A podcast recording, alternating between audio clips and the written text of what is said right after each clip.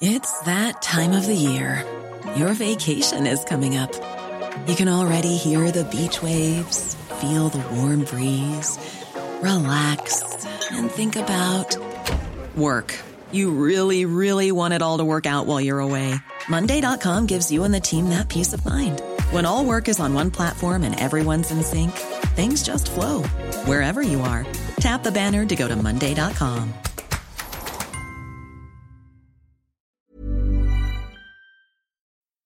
Guys, Trump's tweet this morning says, and I'm not making this up, low ratings, fake news, MSDNC, in parentheses, Comcast, ah, and in case at, you're confused. at CNN are doing everything possible to make the coronavirus with a capital C and an A look as bad as possible, including panicking markets, if possible. Likewise, their incompetent, do nothing Democrat comrades are all talk, no action. USA in great shape. Okay, so can we quarantine the president when he gets back from India?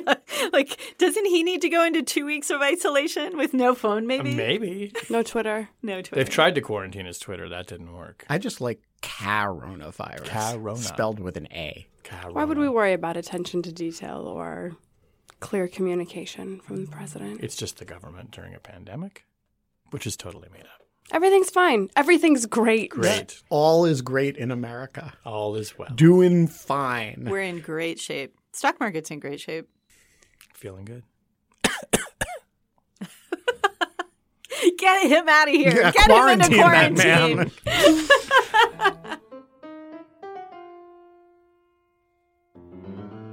Hello, and welcome to Rational Security, the Just Quarantine Everything edition. I'm Shane Harris. I would not mind being quarantined under the right circumstances. If I could be quarantined with the three of you, that could be That a could be fun, fun. way to pass the time. It'd be like a podcast that lasted for two weeks. I will say the people who've been quarantined on the cruise ship, like that is my personal version of hell. Yeah, it sounds Not so bad. So thi- imagine. this is the game that we're playing at the end of the show. You all have the length of the show to think about this. Okay. If you were quarantined on a cruise ship, oh, no. Susan's personal vision of hell, and the cruise ship were designed by Jean Paul Sartre, so it was like hell as other people. Who would be your nightmare to be quarantined with for Oh. all eternity? You all get one person, and that cruise ship, that hypothetical cruise ship, is my object lesson. Oh wow! you oh. really want us to be honest about that? yeah, like who Oof, are man. who is the person? Can we make a rule that it's not like someone we know? Yeah, no, it's public person. no, it's Okay. who in this room. Because how many people? Because I got a feeling in-laws might be on the list. Yeah, more than no, no, no, one. no. I like No, it's that gotta kid be- from seventh grade. It's you got to be people who Okay, a the public reasonable person. listener would probably Okay. have heard of. Okay, right. okay, okay. We'll think about that Deal. for the end of the show. So stay tuned for that, and you should also think about who would be on your list. It'll be a fun little game we play along at home. Uh, I'm here in the new Jungle Studio. It is not a quarantine site with my good friends Tamara Cofman Wittes, Ben Wittes, and Susan Hennessy. Hi, guys. Hi. Hey, No one experiencing any flu or cold-like symptoms. I actually do have a little bit of a cold. Do you have a little bit watch rasp? out. A little bit of It's a probably just a cold. congestion. We're gonna have like uh, temperature checking radar guns Yeah. pointed at everybody on the streets of our cities pretty soon. You know, to see if they have coronavirus. Yeah. I'm not familiar with that one. you know, if you guys haven't listened to it, listening on the Lawfare podcast to Sophia Yan talking about getting her temperature checked every time she leaves her building, it is uh, worth your time. Very interesting. All right. Well, on the podcast this week, coronavirus is spreading, and the administration's message has been a jumble.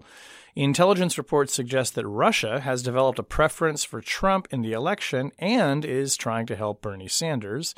And world leaders call for action to halt a humanitarian crisis in Syria. So let's talk about the coronavirus messaging because I think by now everyone has been following along with the actual spread of the virus. Although we should, we should say that the number of cases in the number of different countries appears to have surged quite a bit. And there's actually some thinking that because, if I have this right, some of the testing kits that have been used in the United States had a faulty component to them that, that once the test kits get out to state laboratories, there may be actually more cases than we knew in the United States. But, but Tammy, maybe start with you on this. It, the, the CDC put out a statement yesterday, and a top official there basically saying everyone should be prepared for this to impact daily life, right? Which seemed pretty darn serious. Uh, this has immediately been met with kind of skepticism and, and, total pushback from the White House on, on its messaging as well. We've seen the president before contradict his own officials on everything from intelligence assessments to you know security related matters overseas. This or seems, the trajectory of a hurricane, or the say. trajectory of a hurricane. Right, coronavirus is headed straight for Alabama. Right, exactly. Uh, and we're waiting for the Sharpie map to come out. This seems. I mean, we, we've said this so many times, but this really does seem qualitatively different, and that this is the first time we've ever seen this kind of response from the White House during a genuine public health emergency. Yes. And so it's interesting that this is an administration and a president who have mobilized supporters around fear that, you know, the 2016 election and at several points since then, fear of immigrants, fear of, you know, economic crashes, fear of Democrats, fear of Muslims. And now people are afraid and worried about this virus.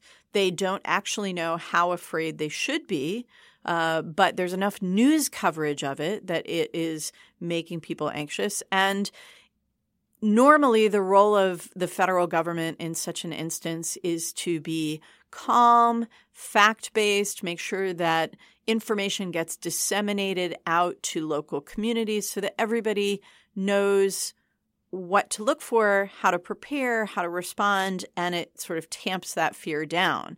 Instead, you have incredibly confused messaging, partly because the president himself seems a little bit freaked out by this. And I think that there are a couple things going on here. One is that the president seems to think that the spreading of this virus beyond China is a conspiracy designed to attack his reelection prospects by sending the Dow into a downward spiral over the last couple of days. And it's a simple fact that when an economy like the Chinese economy that is so integrated with our own and with global trade, you know, is um, hit with a virus that shuts down production and keeps people at home, that's going to have global impacts. So that's the the first fear that Trump seems to be manifesting. But then the other thing is that he himself has so devalued scientific expertise, policy expertise, um, the role of neutral experts in the federal government. He has spent the first three years of his presidency hollowing out those capacities, devaluing them, and denigrating them. And now, at a moment when he could actually use these guys, it would be helpful. He can't effectively mobilize them because these institutions have been hollowed out. So it's a manifestation of what, as a practical matter, has happened to government effectiveness while Trump has been president. Yeah, look, I like to think of myself as someone who doesn't panic, um, and also somebody who's pretty well versed in the meaning of government communications, right? I, have seen what raw threat intelligence looks like as it goes through the process of what gets communicated to the public. And, um, and so whenever I see a statement from the government, I, I feel like, okay, I, I'm in a pretty good position to understand, like, should I be really, really scared right now, or should I, is everything pretty much under control? And yesterday, um, after watching the CDC briefing um, and seeing the president's tweets on this, um, well, I'm a rational actor who you know doesn't want to panic about things. I bought a set of N95 rated masks in a toddler size because they're really, really rare. I paid exorbitant, offensive, should be illegal surge pricing for it because even though, like, as a person, I understand the risks are relatively minimal. Whenever you have to think for a minute as a parent whose kid might need something that's relatively rare, whenever a CDC official is telling you, well, we might need to prepare for the worst case scenario here for things to be to start impacting ordinary life, you aren't acting from a completely rational place. You really need the government to be communicating specifics to you. And what we saw yesterday, and, and what I saw yesterday, taking off my like security expert hat and putting on just an ordinary parent, ordinary citizen hat, was chaos, nobody in charge, nobody who understands what's happening, and fundamentally a situation in which it actually doesn't matter what information comes out at this point. We don't know if we can actually rely on it. And so I think one of the things that is incredibly disturbing is the suggestion that there might be incentives, both in the White House and now being communicated to places like the CDC, to minimize the risks, to minimize the public health risks, to minimize sort of that basic communication to citizens of here is the steps you should be taking.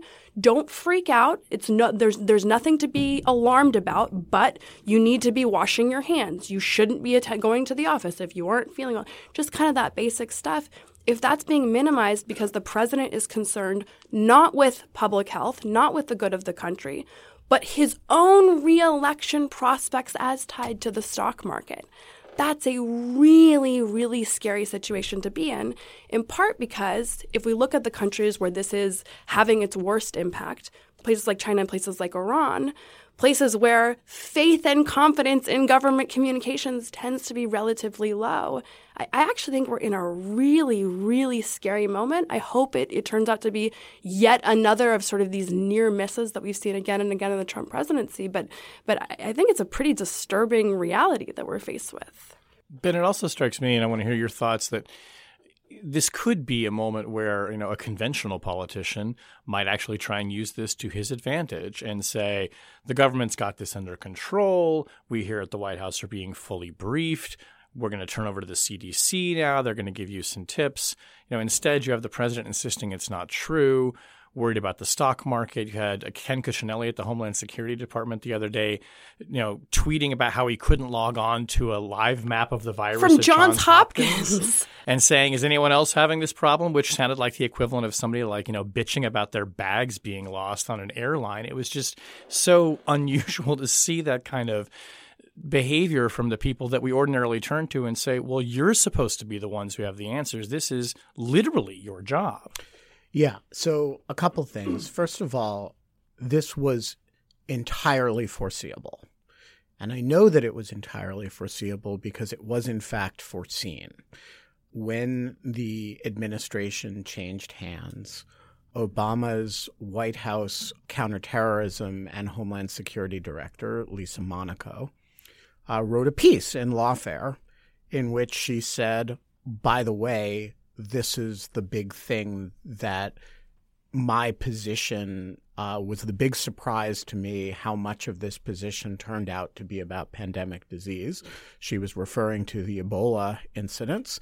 And that public uh, set of statements, in fact, as she confirmed on the Lawfare podcast the other day, reflected internal guidance and advice that she gave to her successor, Tom Bossert, who, of course, has since been fired and so, you know, that after SARS and Ebola, the idea that something of this variety was going to happen was, you know, as the CDC would put it, not a matter of if, but when, right? I mean, some respiratory infection that is highly transmissible and has some elevated lethality uh, it's just we knew this was going to happen. It's happened before. And by the way, there are reasons why these things start in China that have to do with you know the density of population there combined with the mobility associated with the Chinese New Year that is also how SARS got started and so like I actually think this is an area unlike say hurricane Harvey where you can really say it is the disorganization of the Trump administration and the Trump White House that has actually materially contributed to bad response. And this was a known thing that this was going to happen. They have largely gotten rid of the positions designed at the senior levels to manage stuff like this. And we are going to pay a price for that because there is nobody to whisper in the president's ear here's everything we can do. Here's what we are doing. Here are the things we need additional authority to do. So I sympathize with the president. You go off to India, you think the thing is under control, and it turns out not to be under control, and the stock market tanks, and it's all not objectively not good for your reelection prospects. But uh, it's entirely his fault. And this is actually an area where, you know, we have been saying for a long time that Trump has been very lucky that the degree of chaos of his management has not coincided with a crisis that really requires good management. Well, eventually your luck runs out, and this is the crisis that requires good senior level management, good, clear thinking. It requires resistance to conspiracy theories. It requires, as Susan rightly says, exactly the sort of measured, serious public communications that instill confidence. And these are all of the things that they're bad at. I think, in addition, it requires a whole of government approach. If you really want to mitigate the effects, you can't just do what they seem to have done in this case, which is sort of pointed to the CDC and said, You guys, fix this, right? We've talked before about how the Trump administration has struggled to figure out how to wield the levers of power. But a pandemic is precisely the kind of crisis that requires a lot of different parts of the government to work together to mitigate the effects, contain the risk, and you know, and deal with the consequences. The CDC can't do it alone. If you're the president and you're concerned about the impact of a pandemic on the stock market, there are actually a lot of things that the federal government can do to mitigate economic effects of a pandemic that that will impact travel, that will impact a global supply chain and things like that. But you can only do that if you have a whole of government approach with somebody at the White House who has coordinating authority across agencies and who has relationships with the experts in those agencies and trusts them to bring their expertise to the table, you know, as part of a comprehensive plan. And that's the other thing that this administration and this White House have utterly degraded is that willingness to treat the experts in government as partners in the exercise of governance. And in you know, it's ironic that in this particular case that would also help it wouldn't just help with the public health crisis, it would also help Trump with what he seems to be most worried about, which is the political impact for him.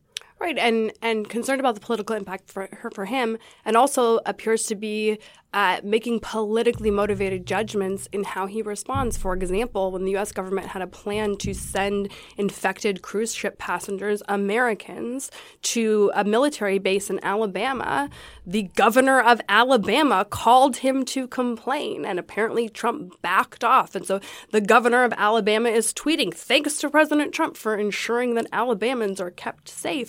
You know, leading to the question, you know, both to the governor and the president, well, where should they go? And, and what states are going to bear the brunt of this potentially? And are we going to have equitable distribution of resources? And and how are politics going to influence that? And that is not a question we have had to ask about any prior American president. And just a final thought too on the media's role in this and the press's role in this.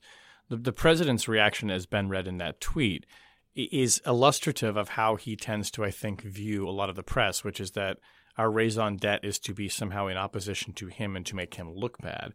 The role of a press, actually, in a moment of public crisis, a public health crisis, uh, there's a long tradition and a playbook for this. We are very much a conduit for people about verifiable, useful information. So when we are out there reporting about this, this has very little to do with you know as it never it never does have anything to do with journalists feeling gleeful that the news is bad for the president. That's his misconception. But there is really a role for the press in this. Public health officials anywhere will tell you that.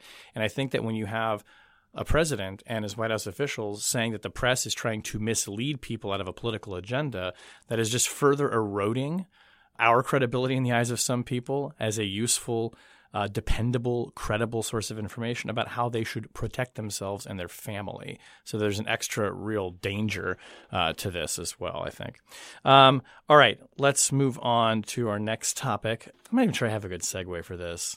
I'd just is- like to Viral 2016 something. flashbacks, baby. Yeah, viral. That's good. Good, There's- yeah. There's some viral stuff maybe going on here. The readers, the listeners can do some work. here. Come You on, can put fill it together, guys. It in, Make a transition. Put it in your mind. Just picture yourself back in 2016. I don't know. It was like July. Was it July? We found out about the Russians breaking was into the DNC. And it's like, you know, here we are again, four years later, and the Russians are back, you guys. Who would have They who never could have left. possibly guessed. Who could have guessed that the Russians would try to interfere in their our elections again? Bob Mueller. Literally every currently serving intelligence uh, and, and national security. Yeah, it's like cabinet they're going to be back. Right. Is like a cliche. It's a cliche. It's a cliche at this point. So they're back. Uh, we broke a story over at the Post last week about a uh, elections official uh, at the ODNI, Shelby Pearson, who I think the National the Elections Threat Executive, I believe is her title, uh, who gave testimony to the House Intelligence Committee. And in the course of this, which was a scheduled briefing, we should emphasize, with her and a number of other national security officials about threats to the 2020 election and what the government is doing to defend against that and to secure the election, uh, got into a dialogue with members in which she said that on a number of occasions, as we reported, uh, that the Russians had, quote, developed a preference for President Trump. It became immediately not clear whether she was saying they were once again conducting active measures to try and help the president get elected. Uh, but there was a, a, lot of frustration over this at the White House. It ultimately led to President Trump dismissing Joe Maguire as the acting director of national intelligence and replacing him with Rick Grenell. But then comes news that the government has also briefed the Sanders campaign uh, that the Russians are trying to help them as well. It's not entirely clear what assistance that form has taken. Senator Sanders learned about this a month ago. He said for whatever reason, chose not to disclose it. But Ben, you know, sort of here we are again.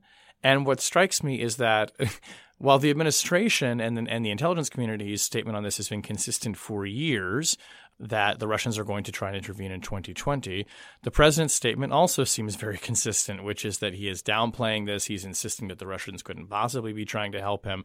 But interestingly, he is, seems to be embracing uh, the analysis by his own intelligence community that they are trying to help Bernie Sanders.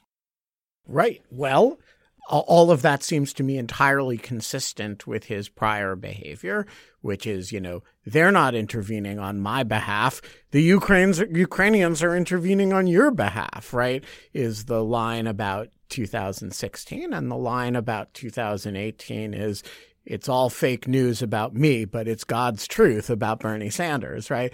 And of course, the reality, I think, is that the intervention on behalf of Bernie Sanders, assuming it's for real, is actually an intervention on behalf of Donald Trump in the sense that Donald Trump wants to run against Bernie Sanders because he perceives I think probably correctly that Bernie Sanders is is not the strongest general election candidate against him. And so it is his preference to run against Sanders. And just as in 2016, the Russians did some pro Sanders activity against Hillary Clinton because they hated Hillary Clinton and also because they were trying to create chaos. And a Trump Sanders race was a chaotic one that would give Trump a significantly better chance of winning. I think there's every reason to expect that they've done the same thing or they are thinking about doing the same thing or in doing the same thing here. This is the movie they wanted. Exactly. um, now, I do think, to Bernie Sanders' credit, he has handled it well. That is, he has, unlike Trump, not either tried to deny the premise or tried to wink and say, keep it up, guys, much less to have a press conference and say, keep it up, guys, the sort of Russia or you're listen, are you listening press conference. He's actually said this is totally unacceptable. Stay out of our elections. And, you know, if you get involved, uh, there will be, you know, repercussions when I'm president. And so I actually thought his answer to the question at the debate uh, last night was quite respectable. And I'm not sure uh, there are a lot of reasons not to in my view, admire Bernie Sanders, including his foreign policy views. But I don't, I can't fault any aspect of his reaction to this. Obviously, I don't know what the nature of the intervention on his behalf might be but I and I don't know whether he knows more than he has said as a result of that briefing. But I'm not sure there's anything he should be doing that he isn't doing. I, so I've been struck by the way in which this story is getting covered, and even the way that the two of you were just talking about it seems to me to be sort of skipping past what's really going on here. Why is it that the Russians are doing this, regardless of what their specific candidate preference in what they're doing may or may not be? And, you know, there was another briefing last week, a, a public briefing by uh, David Porter from the FBI's Foreign Influence Task Force and he emphasized that what, you know, what Russia wants. Why is it doing this? It's doing this because it wants to tear us apart. It wants us to tear ourselves apart with this disinformation. And I think that's you know that's what's missing from the reporting about oh do they like Bernie do they like you know Trump they want to stoke dissension they want to undermine Americans faith in our political process in our electoral process they want the outcome of the election, no matter what it is, to have a shadow of illegitimacy hanging over it amongst some chunks of the US population. That's the underlying goal here. And I think that's what we need to be focusing on as we think and talk about this. I wish it's what the media would focus on more rather than are they supporting Bernie? Um, or why didn't Bernie say something about this before? And I think it's also, you know, as we talk about how to combat disinformation, we have to get away from the narrow, specific tactics of the disinformation and focus on the underlying objective. We need an election with a legitimate outcome. And what's troubling to me about the president's response to this is, you know, not just using it in a self serving way because he'd love to run against Bernie, but What's troubling about the president's response is that he wants to undermine Americans' faith in the electoral process. He's constantly casting doubt on the legitimacy of our elections. He's constantly questioning whether outcomes that aren't in accordance with his preference are legitimate outcomes. And so, in a fundamental way, he is working alongside and on behalf of the same objectives as the Russians. And that's what we should be talking about. Yes, I think one really interesting question is what was the nature of the briefing to the Sanders um, campaign? Not uh, not sort of just based on what were they told about what, what was happening, but what does it show us that the FBI and the government has learned about combating election interference? So one of the findings of the Mueller report was that um, at least as it was related to sort of the social media troll bot uh, influence operation, um, there was unwitting uh, uh support from the Trump campaign, and so I think there's the one interesting question is, you know, is one of the strategy one strategy of the government this time around to inform, to proactively inform campaigns in advance. Okay, this is what we see going on, it's so that campaigns can um, can better conduct themselves. Um, uh, you know, I, I, think it's a serious question, sort of how, uh, what are our expectations about how a campaign and candidate should respond to this kind of assistance? And to that point, which I think is is is, is a question we're asking right now, do you think that Senator Sanders should have come public with the information when he learned it? No, so I, I, actually don't see any reason for him to have done so. So first of all, I assume that the briefing um, was provided on a classified or a do not share we basis. think that it was, yeah. Um, so I, that would be my my assumption um, going into it. And second of all, the idea that it's the can- the candidate's uh, obligation to communicate information to the public about uh, foreign influence is right. That it, one, it sets a really weird question of well, do you keep updating and how much information can you tell? That that's the job of the government to be communicating this information on an apolitical political, nonpartisan. But that's not going to happen, basis. right? I mean, look, the, I, I, agree with Ben that um, that I thought Sanders' response, um, you know, rhetorically was relatively strong. Um, I, I, do think we need to acknowledge that the Sanders campaign was really, really bad actors in 2016. They actively capitalized on the DNC leaks in order to wield maximum damage against Hillary Clinton. They did so in a period of time in which it was publicly known of the Russian of the Russian involvement. They had no concern or compunction about doing that the, at the time. And so uh, I am a little bit skeptical this time around, and, and I would want to hear their campaign talk a little bit more about lessons learned. That said, as much as I'm skeptical of Bernie's campaign, um, the really bad actors here are not just the president, but also um, some of the other Democratic candidates, including Mike Bloomberg. Um, so, Mike Bloomberg, whenever your story came out, his official campaign Twitter feed tweeted out um, "Feel the burn" in Russian, um, apparently a very poorly translated so and conjugated version. Um, so feel the hotness. So rude and stupid, and, rude and silly, but also I'm um, actually really corrosive. So we are supposed to be playing a team sport here, and the team sport here is minimize the impact of foreign interference in the U.S. election. Work together with pre-political commitments. Don't attempt to weaponize it against the people you're running against. And so what Bloomberg did was when Putin or Trump, by leaking this information or or, ha- or having this briefing gave this narrative of, oh, well, Putin likes Bernie. Bloomberg ran with it. That actually is feeding into precisely this narrative of delegitimization that we should expect candidates not to be doing. Now, one thing I think everyone should sort of you know, there there are two stories that I think we should understand as related to one another. Shane, your story about uh, about all this information related to Bernie and the Trump campaign's um, response to it, um, and of course the sudden dismissal of Maguire and the, ins- the installation of a political loyalist and a purge of uh, career officers and apolitical civil servants within the intelligence community. Because when questions arise about Russian interference, about electoral legitimacy, including really serious ones. That's a when, not if. When those questions arise, who is going to be the credible, institutionally legitimate voice that we turn to? Who is going to be the person that when they speak, both Democrats and Republicans can say, okay, we believe that you are accurately presenting the information? It's Richard Grenell. He can do that. Right? We saw Trump's um, national security advisor, Robert O'Brien, saying, Well, I haven't seen any evidence that Putin is attempting to help Trump this time around.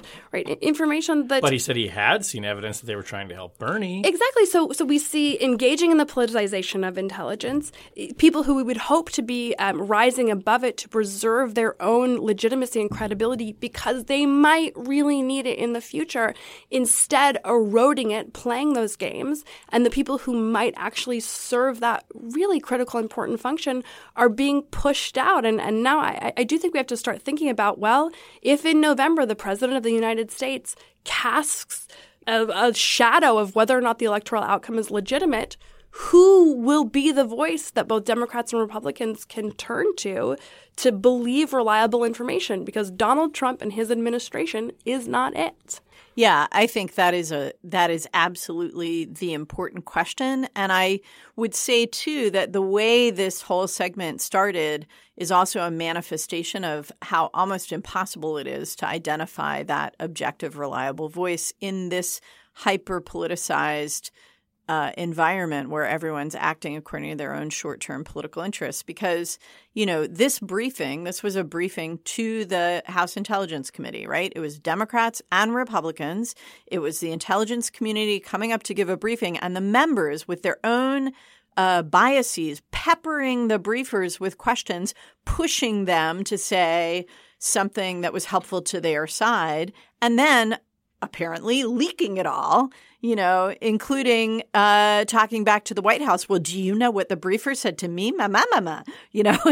And so members of Congress are as guilty as anyone else of exacerbating an environment in which even career intelligence officials really can't win for losing, trying to provide objective information and analysis on what they know and what they don't know.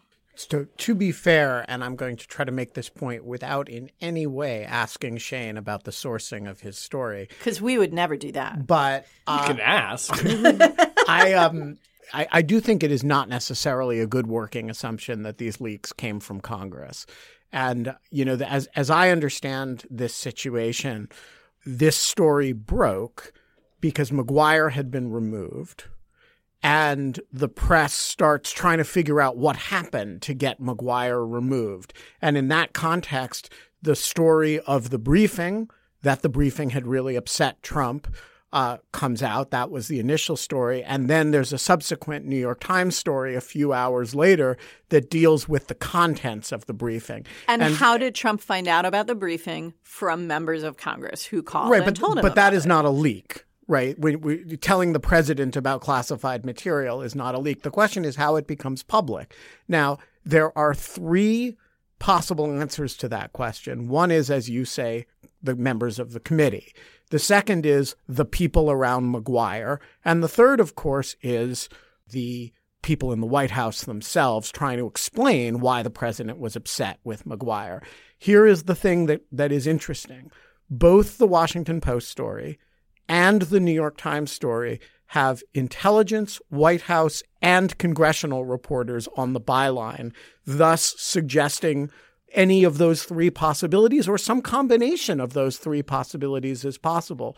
In the conservative world, the outrage about this is directed at the fact that it leaked and it is it is being talked about as another example of deep state leaks to damage Donald Trump, uh, intelligence community leaks to to damage Donald Trump. In the non-conservative world, there seems to be an assumption that it's coming from somewhere else, including, like most leaks, from the White House itself. But I do think the question of how you analyze where those stories came from is an important one to assessing like what the kind of meta story is here. Right. And how did Bernie Sanders respond? He said Washington Post good friends. So Bernie Sanders responds to this reporting by suggesting that the Washington Post is printing this in some kind of effort to actually harm him politically in the upcoming primary. So um, bad actors who have really, I don't want to say bad actors is, is an overstatement, but uh, a lot of evidence that people have not learned the lessons of 2016 at all. Well said. All right, let's talk about something that doesn't involve me. Why? Yeah, because that was a totally comfortable situation for you, wasn't it? Sitting Shane? here Just giving- blink twice keeping if my it's the face White still. House. Uh, there is. Uh, it, it is hard to keep track of the cycles of crisis and misery that have uh, befallen people in Syria. but now we have a new situation uh, in Idlib, um, where humanitarian disaster has been playing out. Probably one of the worst so far in the war in Syria, which has lasted nearly a decade. Tammy, talk to us about what is happening as the Syrian regime tries to take this, I guess, fair to say, kind of final stronghold of opposition located in Idlib and the carnage that is ensuing. And I think fair to say, probably escaping a lot of attention in the United States. Yeah, it is actually striking how little attention this issue has gotten given the scope of the human suffering, the scope of the violation of basic humanitarian law, and the possibility for major military confrontation between a NATO ally and Russia. And I'll come back to that little piece in a minute. But you know, one of the only bright spots to me of last night's crazy Democratic primary debate um, was that it included some questions from Twitter, and one question was about the the uh, horrific suffering in Idlib and what would you do as president about this. Um, and I think, but for Twitter sending questions to that debate, this issue would never have been raised. Um, so that was that was for me a benefit, but what's going on. Idlib province has for a number of years been the last, as you said, the last opposition held territory in Syria. Opposition held meaning not under the control of either the Syrian government with Russian help, the Kurds with American and Allied help, or the Turks, who now have a security belt along the the Turkish Syrian border. Idlib province has had about 3 million people in it. Remember that Syria, about half of Syria's population, so about 11 million people, have been displaced from their homes. And uh, a number of those people moved into Idlib province from other major cities. The Assad regime has been on a concerted campaign. Uh, they're on the ground, the Russians are in the air uh, to take back Idlib province, which is the, you know, they want control over all the major population centers in Western Syria. And this is the last one they don't have. As a practical matter, Idlib's territory has been under the control of some pretty extreme uh, Islamist groups, mainly Hayat Tahrir al-Sham, which is a militia that broke away from Al Qaeda. There are also Al Qaeda linked fighters in Idlib province. There are other little militias, both jihadis like uh, Al Qaeda and some Turkish backed militias that control checkpoints and, and areas inside Idlib. But it is really important to remember that in addition to mm, a couple tens of thousands of jihadis, there are 3 million civilians there. Half of them are kids. And most of them have fled from other places. They're already traumatized. They're already living in caves or in the basements of bombed out buildings. They've lost their homes. They've lost everything. Now these people are under daily onslaughts of bombing by the Russians and the Syrian regime. They are trying to move north to get away from the fighting. The Turks have kept the border closed, saying that they're not going to allow any more Syrian refugees into Turkey and they're worried that the extremists might come with them. So these people are on the roads basically with nowhere to go in the middle of the winter. That's the humanitarian disaster.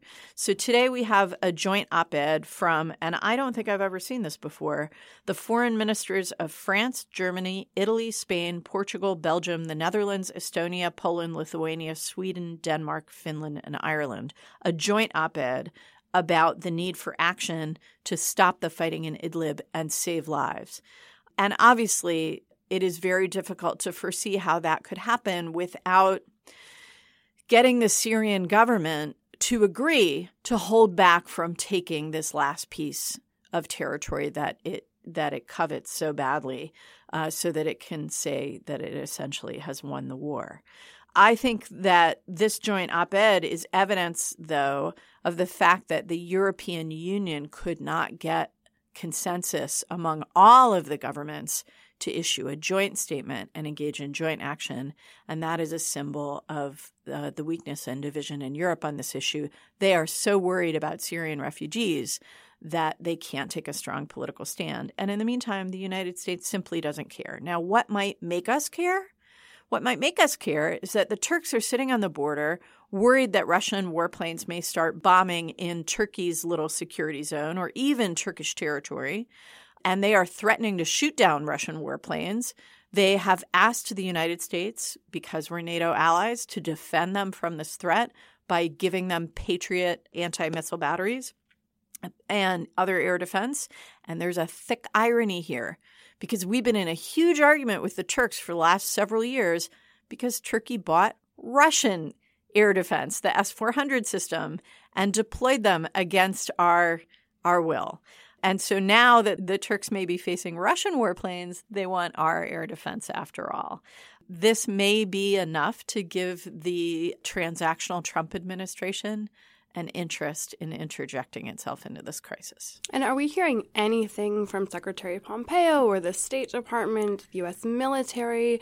I mean, obviously, the, the humanitarian crisis is getting. Um, a little bit of coverage, although minimal coverage, and it's really quite shocking how little considering the scope of, uh, of humanitarian suffering. But there appears to be a total absence of U.S. government position or policy, even the sort of meek statements that we've come accustomed we've become accustomed to over the past several years. Are am I missing them? Are they out there? So, if you think about it, you know, Trump on Syria has been a total roller coaster. Okay. He came into office talking about escalating the war against ISIS, which in a certain way he did.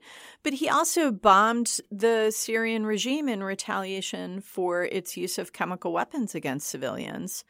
However, once he decided he wanted American troops to leave Syria, which they still haven't quite done, he basically wrote it off. And so, what you've got from Pompeo in the last week or so, as this situation has escalated, are a couple of thin statements. You know, we're watching, this is terrible, stop. But there's no active uh, cabinet level diplomacy or presidential diplomacy going on at this point to do anything about it. There is still uh, Jim Jeffrey, who is the U.S. Special Envoy on Syria you know, and a former ambassador to Turkey. He's going back and forth. And, you know, the Turks want us right now. They want the United States to come help defend them from potential Russian warplanes. But what can we get in return? And is there a way that the United States, even if it wanted to get engaged at this point, is there a way that the United States could actually get leverage over Russia and Syria to, to stop this assault? I'm not so sure. And, and you obviously made the point that you know the European Union can't reach consensus on this either. I mean, it, it just it, it, seems hopeless. And I mean, I hate having these conversations where it feels like there's just nothing to be done. But I mean, there is a hopelessness to this op ed. I mean, they, they seem to be pointing out, like, don't be looking to us for solutions because they even say at one point, it's important to remember that only a politically negotiated end of the conflict can serve as a durable conclusion to the crisis. This is nearly a dozen countries signing on to this. Yeah, absolutely. There's no, there's no indication of where that politically negotiated end is going to come from. Right. Setting aside the possibility of uh, a political negotiation to end the Syrian war, which frankly I, I agree is a pipe dream right now, but you could using the Security Council, if the Russians would stop shielding the Syrians from the Security Council, you could use the UN and other forms of international pressure to push for a pause in the fighting that would allow civilians to get out of the way so that the Syrians at least would be bombing empty buildings and bombing extremists instead of bombing little kids who are freezing. All right. Let's try to move on to object lessons. It seems like an odd transition back to the cruise ship. Do you want to? I don't. who you I wouldn't want to be have any- like uh, do you want to start with the cruise ship? All right, let's start with the cruise ship. But can I? Do I get a pass from like like whistling past a? Uh, Of course. a, a Listen, sometimes disaster? transitions are just awkward. So Okay, so- I, maybe this is just the awkward transitions edition, right? Yeah, at least this segment is. That's for sure. All right, I have cheerful cruise ship joke time. Okay. Who would you not want to be stuck with on a cruise ship? All okay, right. Shane, you ready to go? Yes. Go. Okay. Mine's not a public person, but he's also not anyone I cover. So I want to be clear about this. So I had this Uber driver recently when I was visiting Richmond who was a perfectly agreeable, jovial guy and appeared to be like a self styled amateur historian and claimed he had a blog. I don't remember the last time somebody told me they had a blog, by the way. I have a blog, Shane. that's, that's different. You still call it that, but this is a guy being like, "I have this blog." I'm like, "Oh shit, here we go." um, who had like all of these really interesting historical anecdotes about buildings in Richmond and you know the history of it, uh, going back you know 100 You know, even 200 okay, years. respect. I have respect for that obsession. Okay. Except, like, every story he would tell, and he told several of them in a short car ride, I'm listening to him going, I think probably 70% of this is probably generally factually true, and the other 30% is just bullshit. And it was very charming bullshit, and the stories were really interesting, but he wouldn't stop talking. And then he somehow segued onto asking me if I'd been to the Olive Garden and I had tried their soup and how good the have soup you is. at been the, to the Olive Garden? You know no they comment. have endless breadsticks. Did you know that? I, I know a listener to this podcast who loves the Olive Garden, but I'm not Taking Joe out now. for a date tonight. And then it was like back onto the church, and there's this stained glass window in the back of the church, and how it was put there. And I'm like, A, I don't believe 30% of what you're saying. B, you like the Olive Garden. And C, why won't you stop talking? And I this feel is like your cruise ship guy? this is my cruise ship nightmare. It's like this, he he just would occupy all of the conversation. He would just be making shit up endlessly and would be just loving the buffet. I would, I would, I seriously, I'd jump. I would just jump. Susan. For the same reason as making shit up, uh, dominating the conversation endlessly, and loving the buffet, I feel like Donald Trump is the worst person you could possibly It's too easy. be in any you. Come room with at any given particular time. Um, I'm I'm not gonna. I'll I'll, I'll make Trump my um, my answer. Tammy, we got Okay, we, so- we've got Uber driver in Richmond and Donald Trump. Okay, so I'm going to bring these two together because I actually think that for this guy, he kind of is like that Uber driver who thinks he knows a lot, but at 30% of it is complete bullshit and he won't stop talking.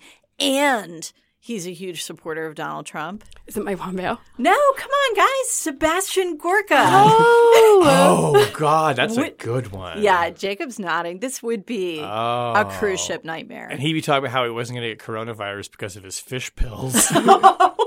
and the suede vest for protection. Oh, the problem tomorrow is you haven't been taking your fish pills. I can't. I can't. All right. What So was yours? Well, mine, I had I had three. Was I had it down to three uh, contestants. The first, just because he annoys the shit out of me in every one of these debates, is Tom Steyer. Oh, I like he'd he- have that tie on. Yeah, and too. he'd have that. Tie. He'd top- wear it every day. and just like being stuck on a cruise ship in quarantine with Tom Steyer is like a vision of hell. Um, the second, for somewhat the same reason, is Jeff Sessions.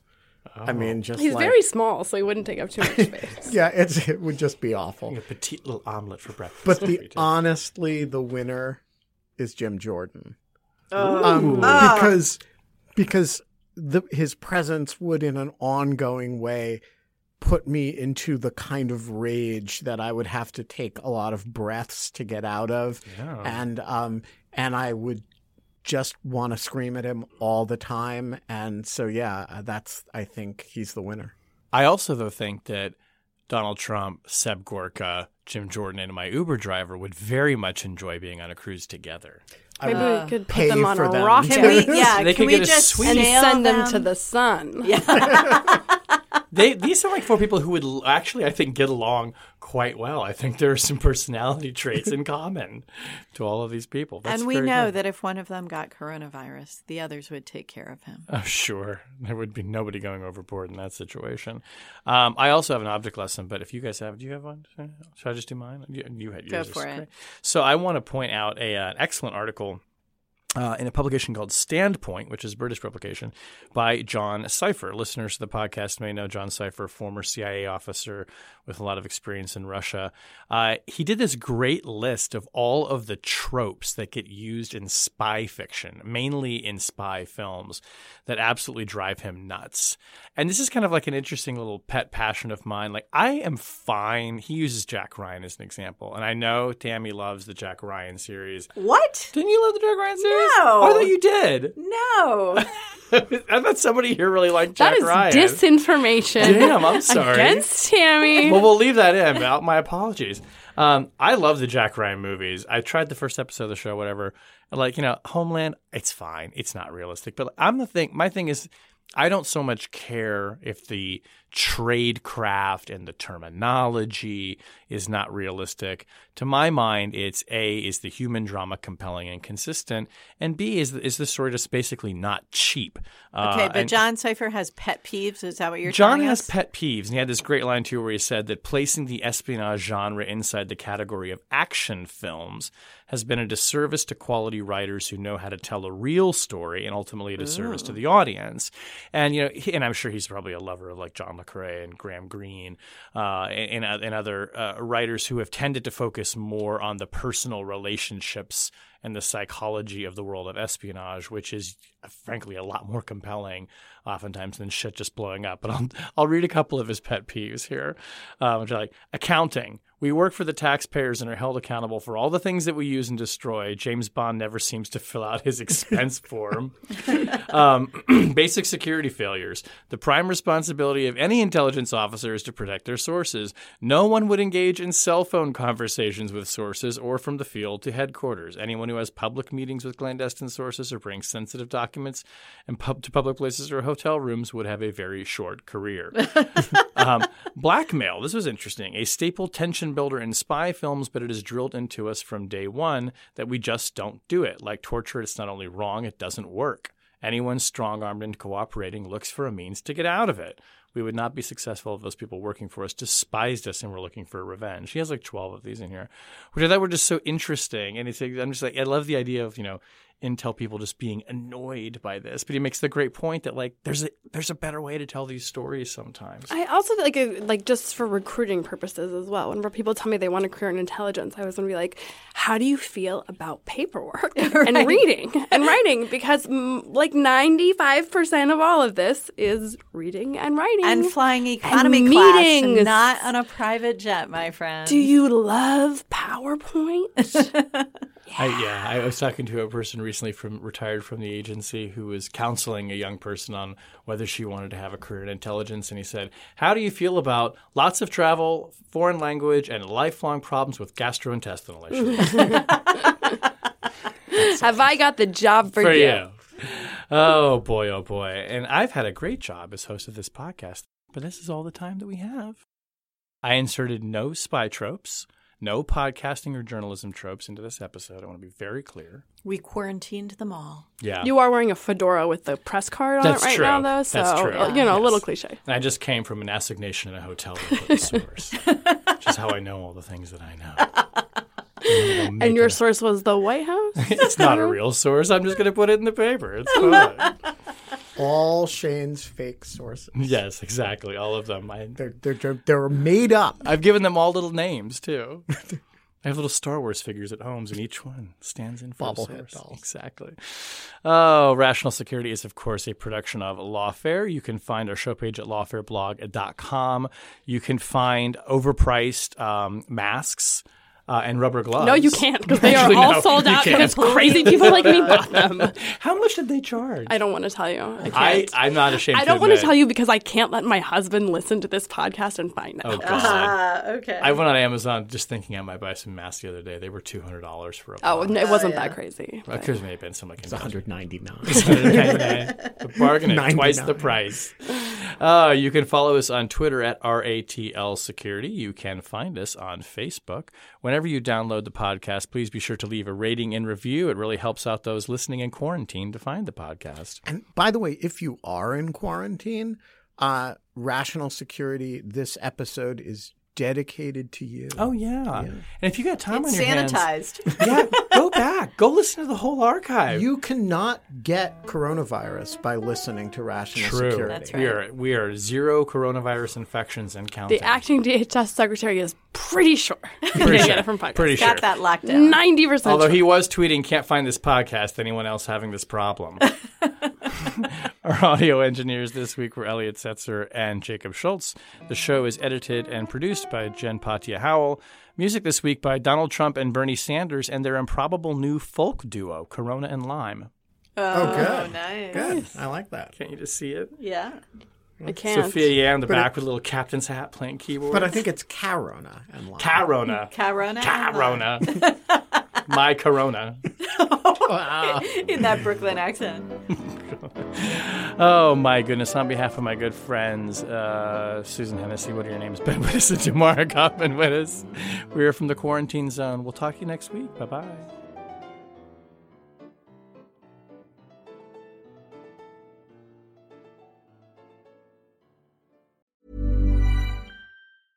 Hey, it's Danny Pellegrino from Everything Iconic.